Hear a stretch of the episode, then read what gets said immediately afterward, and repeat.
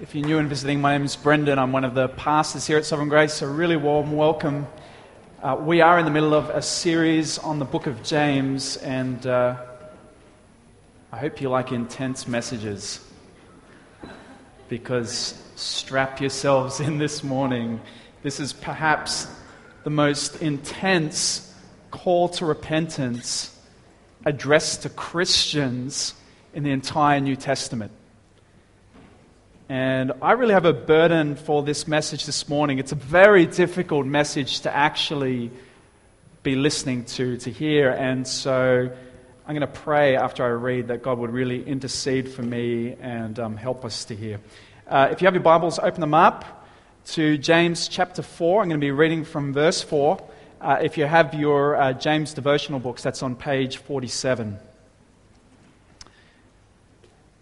James 4 verse 4. You adulterous people, do you not know that friendship with the world is enmity with God? Therefore, whoever wishes to be a friend of the world makes himself an enemy of God? Or do you suppose it's to no purpose that the scripture says he yearns jealously over the Spirit that he has made to dwell in us? But he gives more grace. Therefore, it says, God opposes the proud but gives grace to the humble. Submit yourselves, therefore, to God. Resist the devil, and he will flee from you. Draw near to God, and he will draw near to you. Cleanse your hands, you sinners, and purify your hearts, you double minded. Be wretched and mourn and weep. Let your laughter be turned to mourning and your joy to gloom. Humble yourselves before the Lord, and He will exalt you. Why don't you join with me in praying? Lord, this morning we thank you for the grace of our Lord Jesus. We thank you that through his sinless death on the cross, we can come before your throne and we can hear from you as you address us as your children. Lord, I pray for us as a church this morning. I pray for us as we sit underneath this strong and difficult word. Send your Holy Spirit. Give us tender hearts, eyes wide open, receptive to hear your voice. And we pray in Jesus' name. Amen. Well, I want to start this morning with a question. And the question I wanted to start with is Have you ever met someone who just really knows God. Like, have you ever met someone who walks in like a deep relationship with Him and is just overflowing with the fruits of the Spirit? You know, I've got a, a couple of uh, people that come to mind when I think about that question. One of them for me is Mark Prater uh, the executive at, at, Sovereign Grace Church who oversees our family of churches. And if you know Mark, Mark is a man of real character. He is a kind hearted man, he is a patient man, he is a man that has the time of day for anyone. He's a man that faithfully prays, and when you just are engaging with him and looking at him, you can kind of tell just by his expression that he deeply cares and is bothered about you, and in more than that, loves the Savior as well. He is constantly encouraging others and informing them that he is praying for them. He is a man filled with the fruits of the Spirit. I wonder if you know someone like that. Wouldn't you love to know how to be like that? Walk with that kind of close relationship with God. How to be true friends with God. Well, I believe that contained within this passage is the key to true friendship with God. And so, if you're taking notes, I've entitled this message this morning, How to Be Friends with God.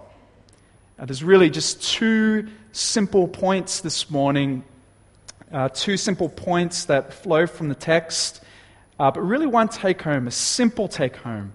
And that is that we befriend God by humble submission to God.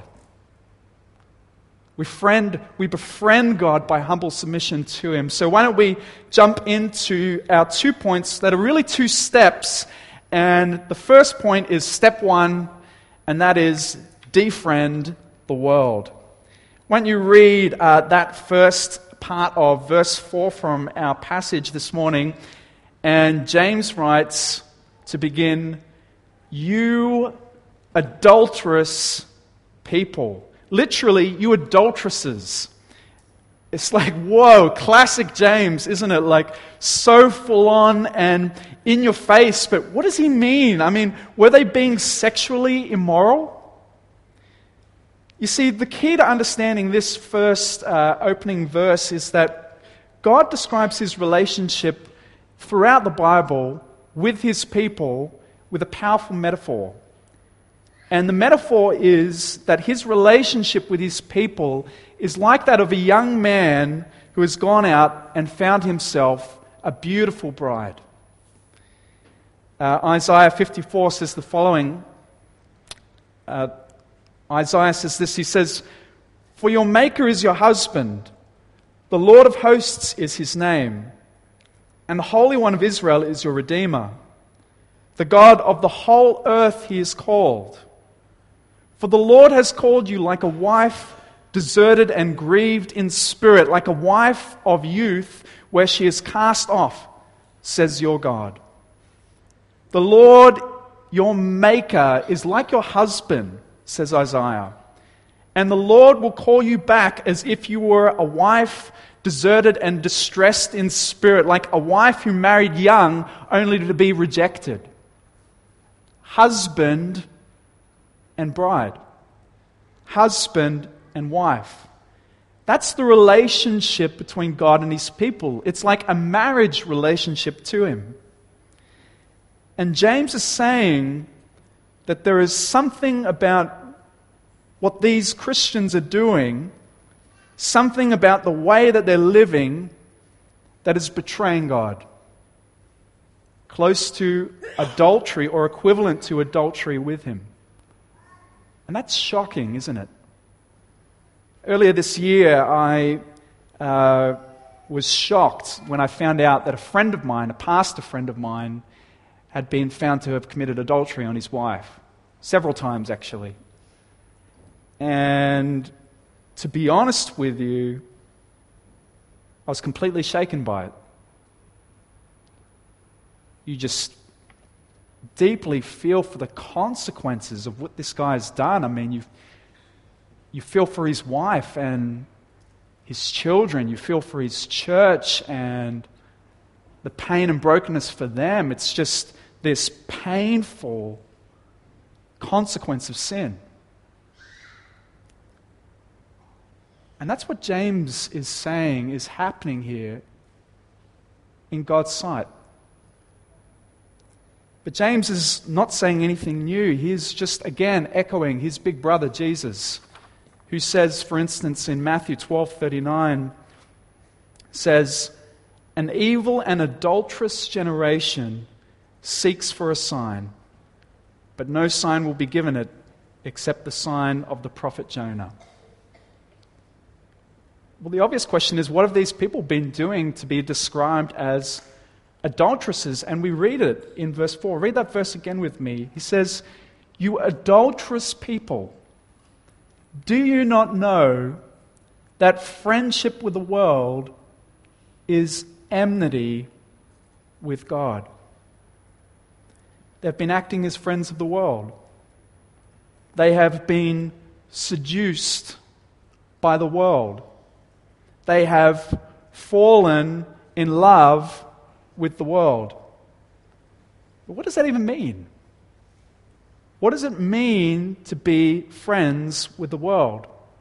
I mean, does it mean that I shouldn't like things in the world, like nice clothes and food and coffee, or shopping, or property, or being outdoors, or the beach, or bushwalks? Or does it mean I should just stay clear of people? Like, should I isolate myself from non Christians, maybe move to the bush, or like some really, really Christian neighborhood like the Shire?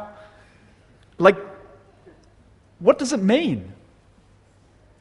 Well, in order to understand this saying, I think we need to understand two words. The first is friendship. What does friendship even mean? Uh, Douglas Moo, in his commentary, writes We speak rather casually of friends in our day. But in the Hellenistic, that's the Greek world, friendship involved sharing all things in a unity, both spiritual and physical. You know, we live in the age of fast food friendships. They're plentiful and they're shallow.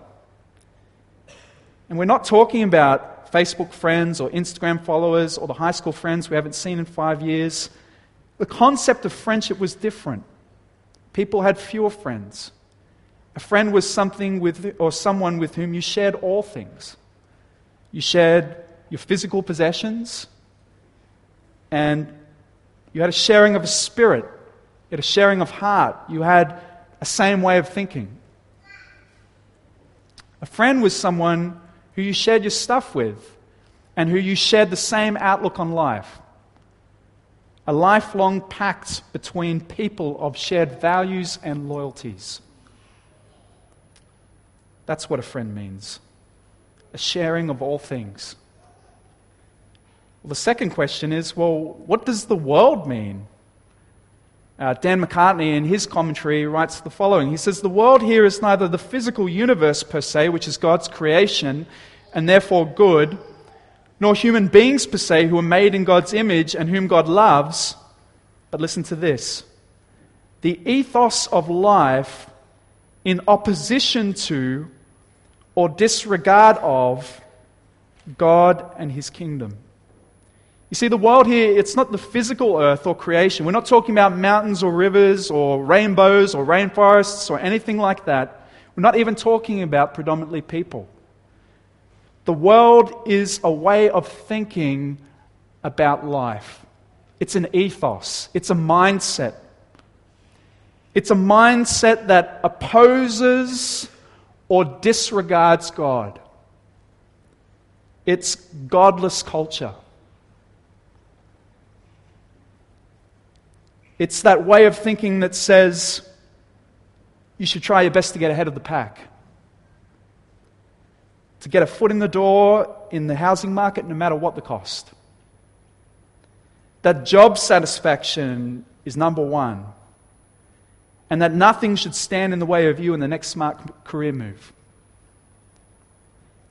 That your identity is based on what you feel inside, that your goal in life is to be, to, tr- to be true to yourself. Your feelings and desires should be followed and actualized to be as happy as possible.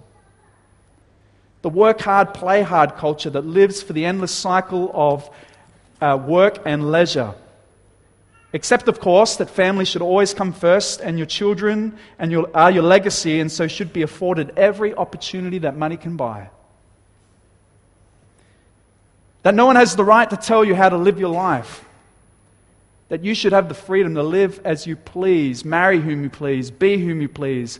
Of course, as long as you don't harm anyone else. It's exactly what James is talking about when he says in chapter 1, verse 27 religion that is pure and undefiled before God the Father is this to visit orphans and widows in their affliction and to keep oneself unstained from the world. Unstained from the world doesn't mean move into a commune and avoid non Christians. It means don't be drawn into a godless culture. You see, the friend of the world is the person who lives in a unity of heart and mind with the world. The friend of the world is someone who has an outlook, a worldview. They look on the world, and when they look on the world, they don't primarily think of God. It's godless thinking.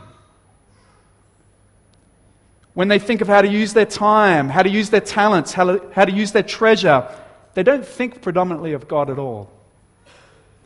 They think of opportunity for me. They look at life through a godless lens. And here's the scary truth. Verse 4 Whoever wishes to be a friend of the world makes himself an enemy of God. To have a real unity with the world, a unity of mind, a unity of possessions, to place yourself against God. Because the world is humanity ignoring God, yes, in one sense, but really in defiance against God. Do we feel the weight of this? If we live with a godless attitude and outlook, we make a new enemy God Himself. I mean, on one level, how can this be? I mean, Colossians 1 says, uh, peace with God has been achieved on the cross, peace that can never be undone. So, how can we find ourselves as enemies? I mean, didn't Christ on the cross pay for our sins in full and, and make peace between God and man for all that come to him in trust.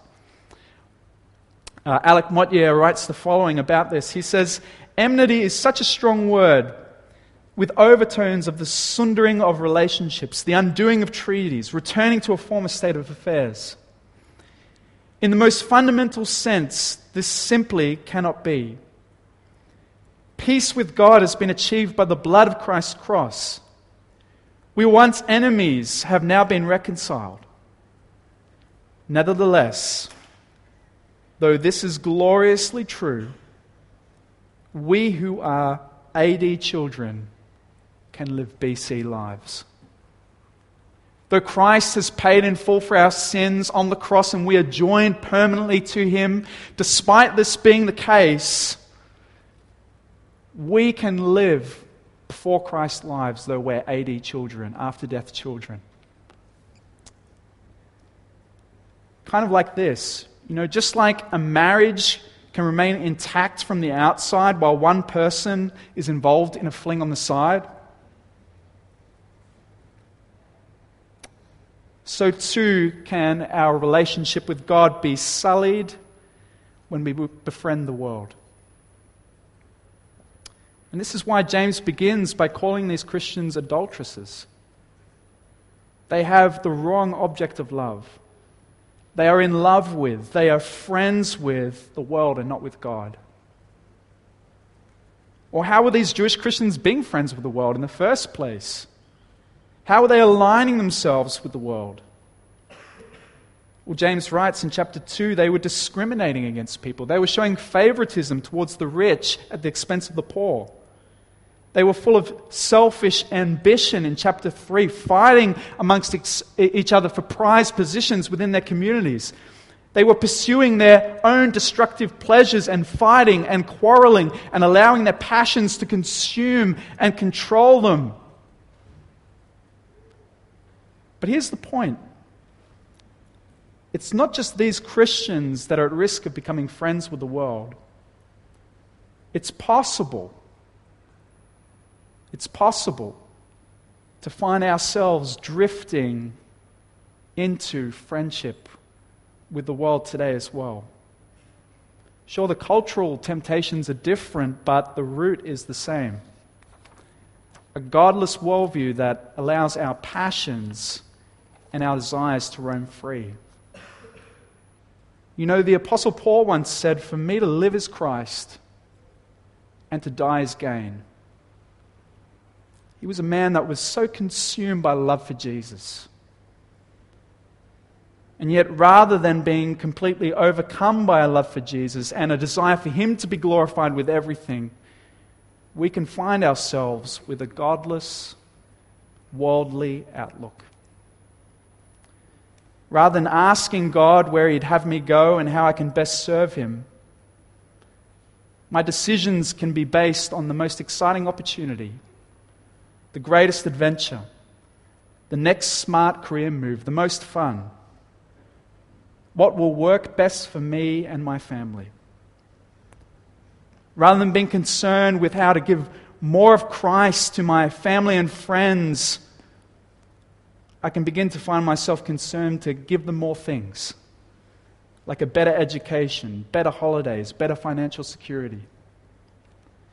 Rather than treasuring the local church and building my life around it, looking to sacrificially serve it and build it because Christ loves it so dearly.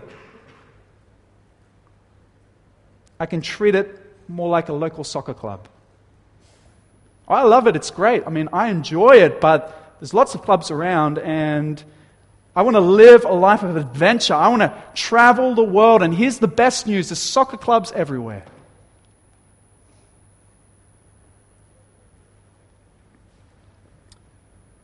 The friend of the world has a godless outlook.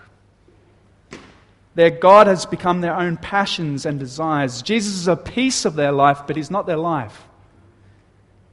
He's their accomplice, he's their travel companion, he's their assistant, he's a passenger, but he's not the Lord of their life. He's not driving their life, he is a passenger in the seat of the car.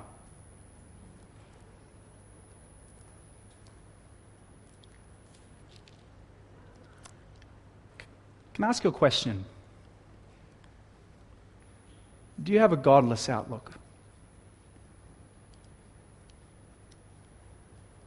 Can I ask you a personal question? Are you in bed with the world?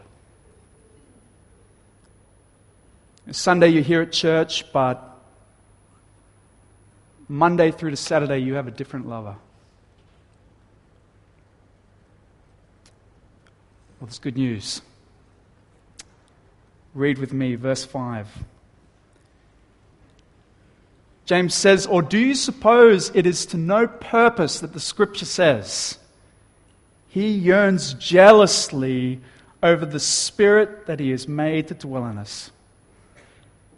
I love this because already there are hints of grace. You know, James is probably here quoting a combination of uh, Exodus 34, which says, You shall worship no other God, for the Lord whose name, that is being, is jealous, is a jealous God, and Ezekiel 36, which says, I will put my spirit within you and cause you to walk in my statutes and to be careful to obey my rules. What does it mean? It means that God has placed his Holy Spirit within us and is permanently joined to us himself, and he is jealous for us. Uh, Michael Horton says the following He says, Jealousy in humans is a perversion because it implies a right that does not belong to us.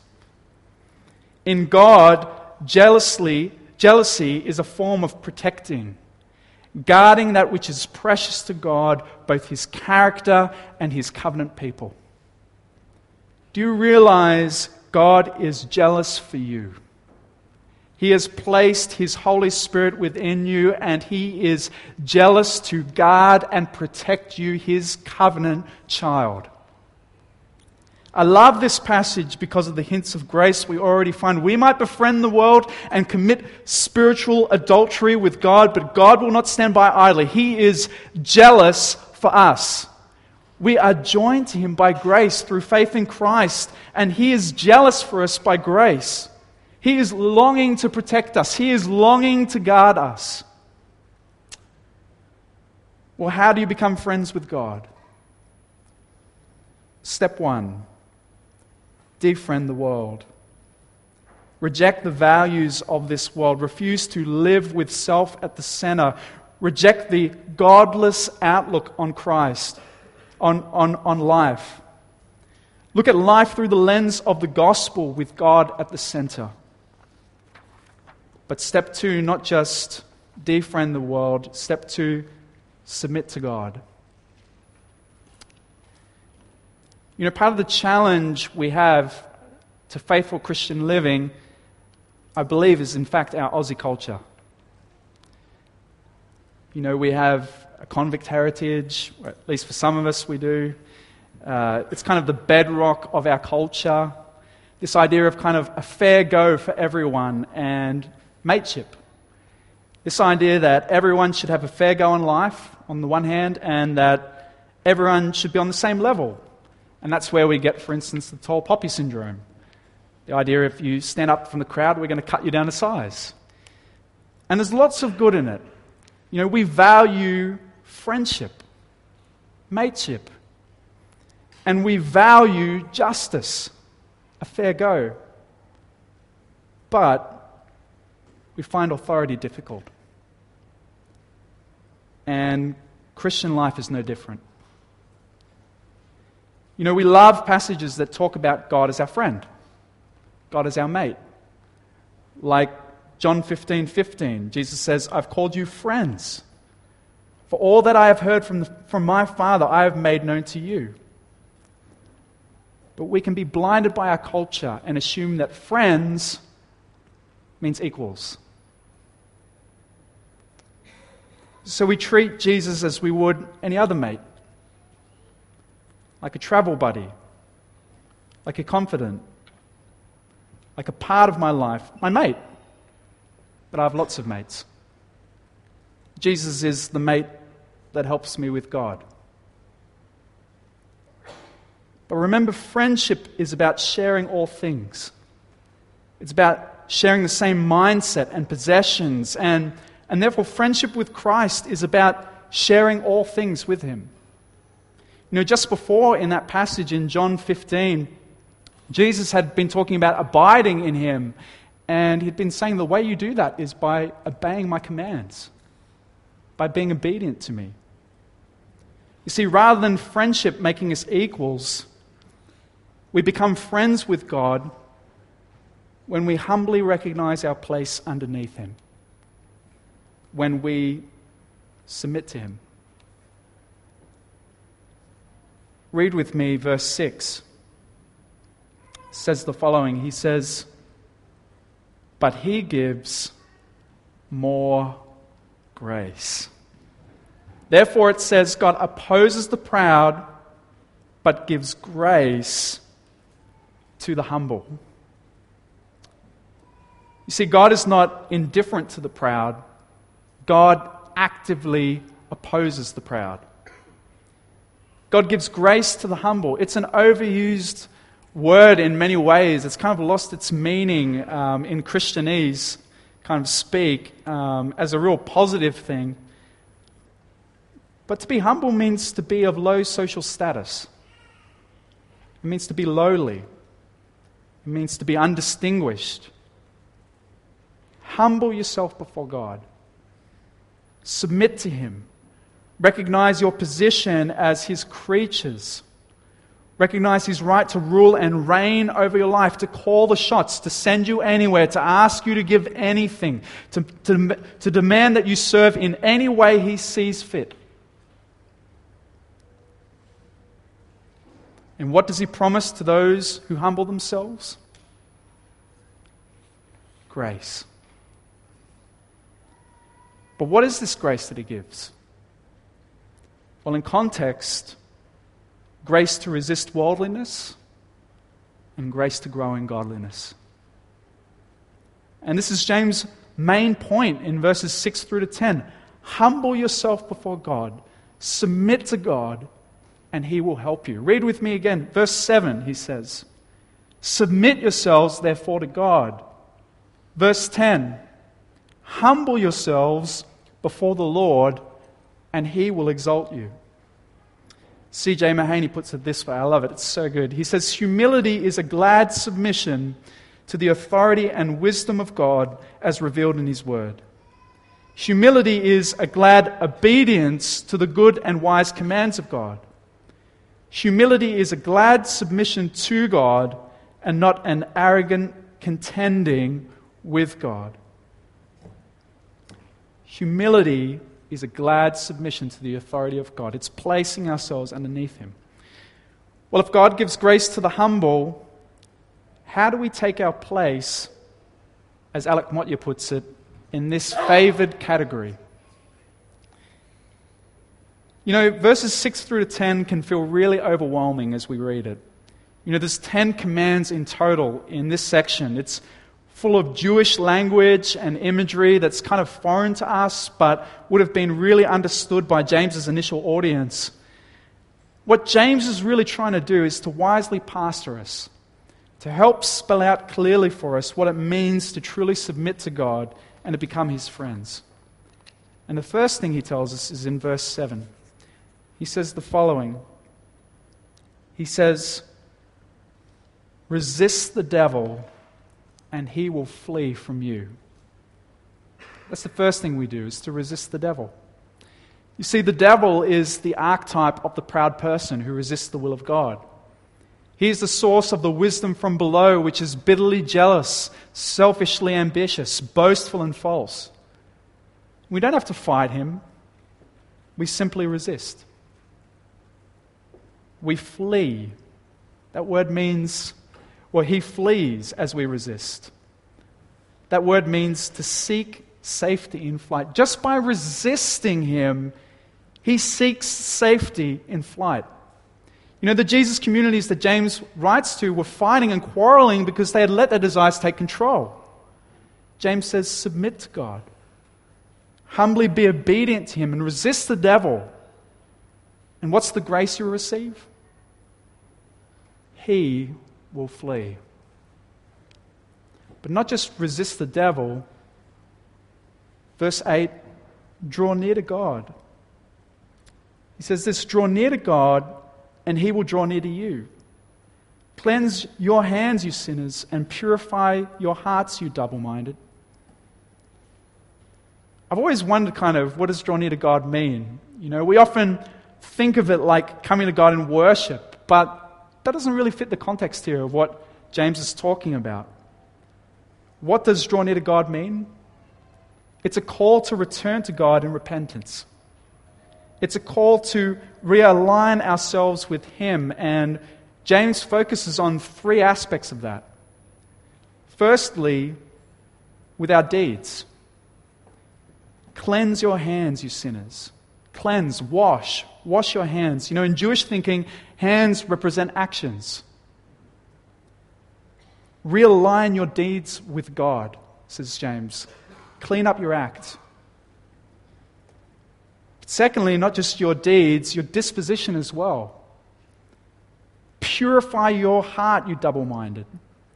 You see, in Jewish thinking, your heart was the inner you. And so James is trying to say stop polluting yourself by facing both ways, by choosing the world on the one hand to love and choosing God on the other hand to love. Purify your heart. Decide to trust in the things of God alone. But this is not the repentance of salvation, but this is the restoration of fellowship of a strayed Christian, is what James is talking about. Do you know what? It's just like the prodigal son who always was a child of the Father but he had to wash his hands. He had to stop living sinfully and he had to purify his heart.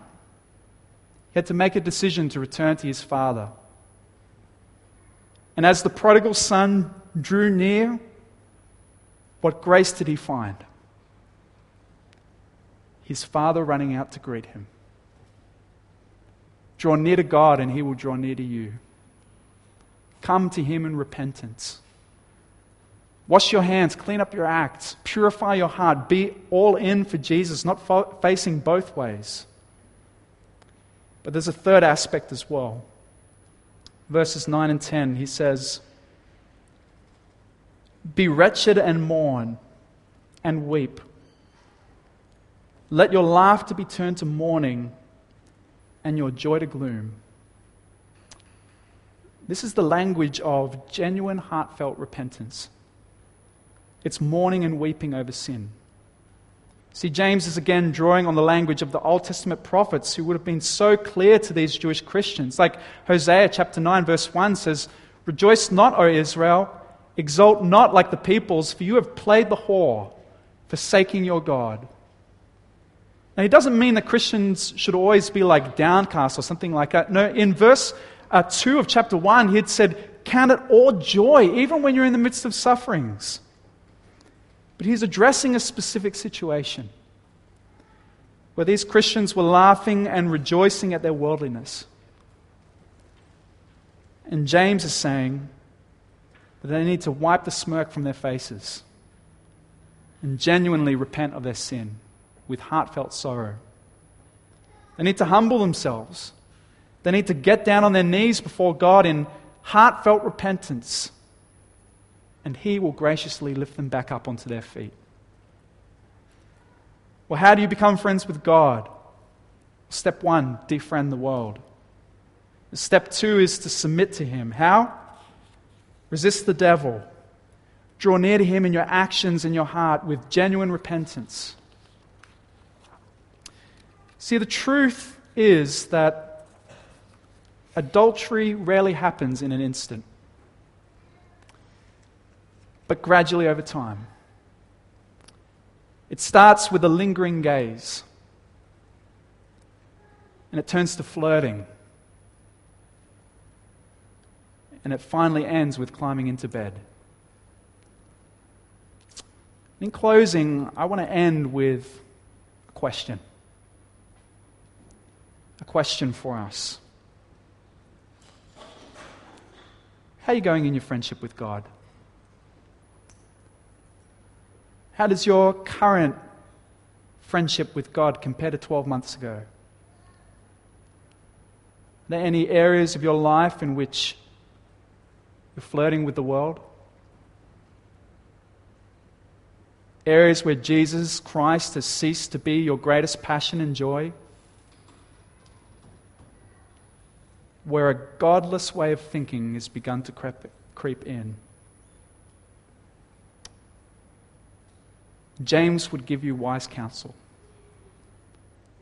Submit to God. Resist the devil. Draw near to God. Cleanse your hands. Purify your heart. Mourn and weep over your sin with genuine repentance. But this is not where it ends. If in this moment you realize that there's areas of your life that you are being seduced by the world, don't despair. There's great news. Verse 6a, it says, But he gives more grace. But he gives more grace. You know, Richard Sibbes, the famous Puritan preacher, says the following He says, There's more mercy in Christ than there is sin in us. He gives more grace. There is more mercy in Jesus Christ than there is sin in you. He gives more grace. He is the God of super abundant grace. The only reason you are here is because while you hated him, he sent his son for you, who died a thousand deaths that you alone deserve in your place in agony on that cross whose body was torn, whose blood was poured out, that through grace you might come to be reconciled with God. Who then did not leave you in your godless way, but came after you in love, pursued you in his jealousy for you. And you came to God because He first came after you and led you to humbly repent and believe in Him. He gives more grace. He will give you the grace you need to resist worldliness and to faithfully submit yourself to His authority in all of your life. Church, may we be a people that walk in close friendship with God. May we be a people that humbly submit to God. Won't you join me in praying to close?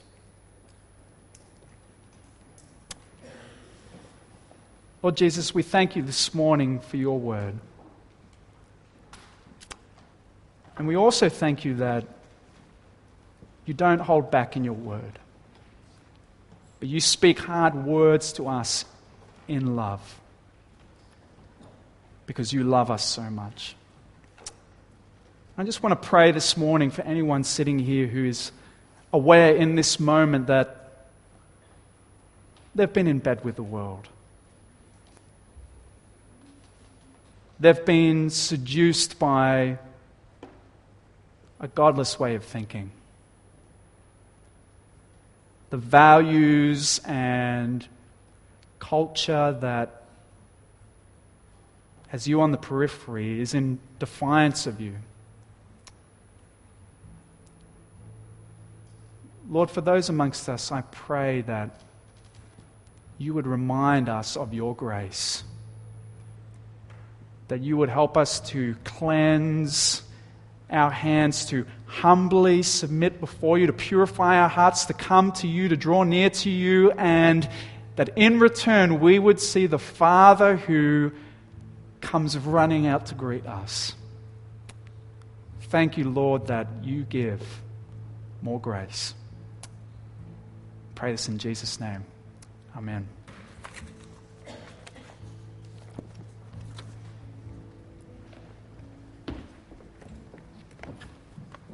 stand. We're going to sing Jesus True and Only. I pray this can be our prayer. Pray this can be that Jesus is our true and only in this life. We wouldn't be in bed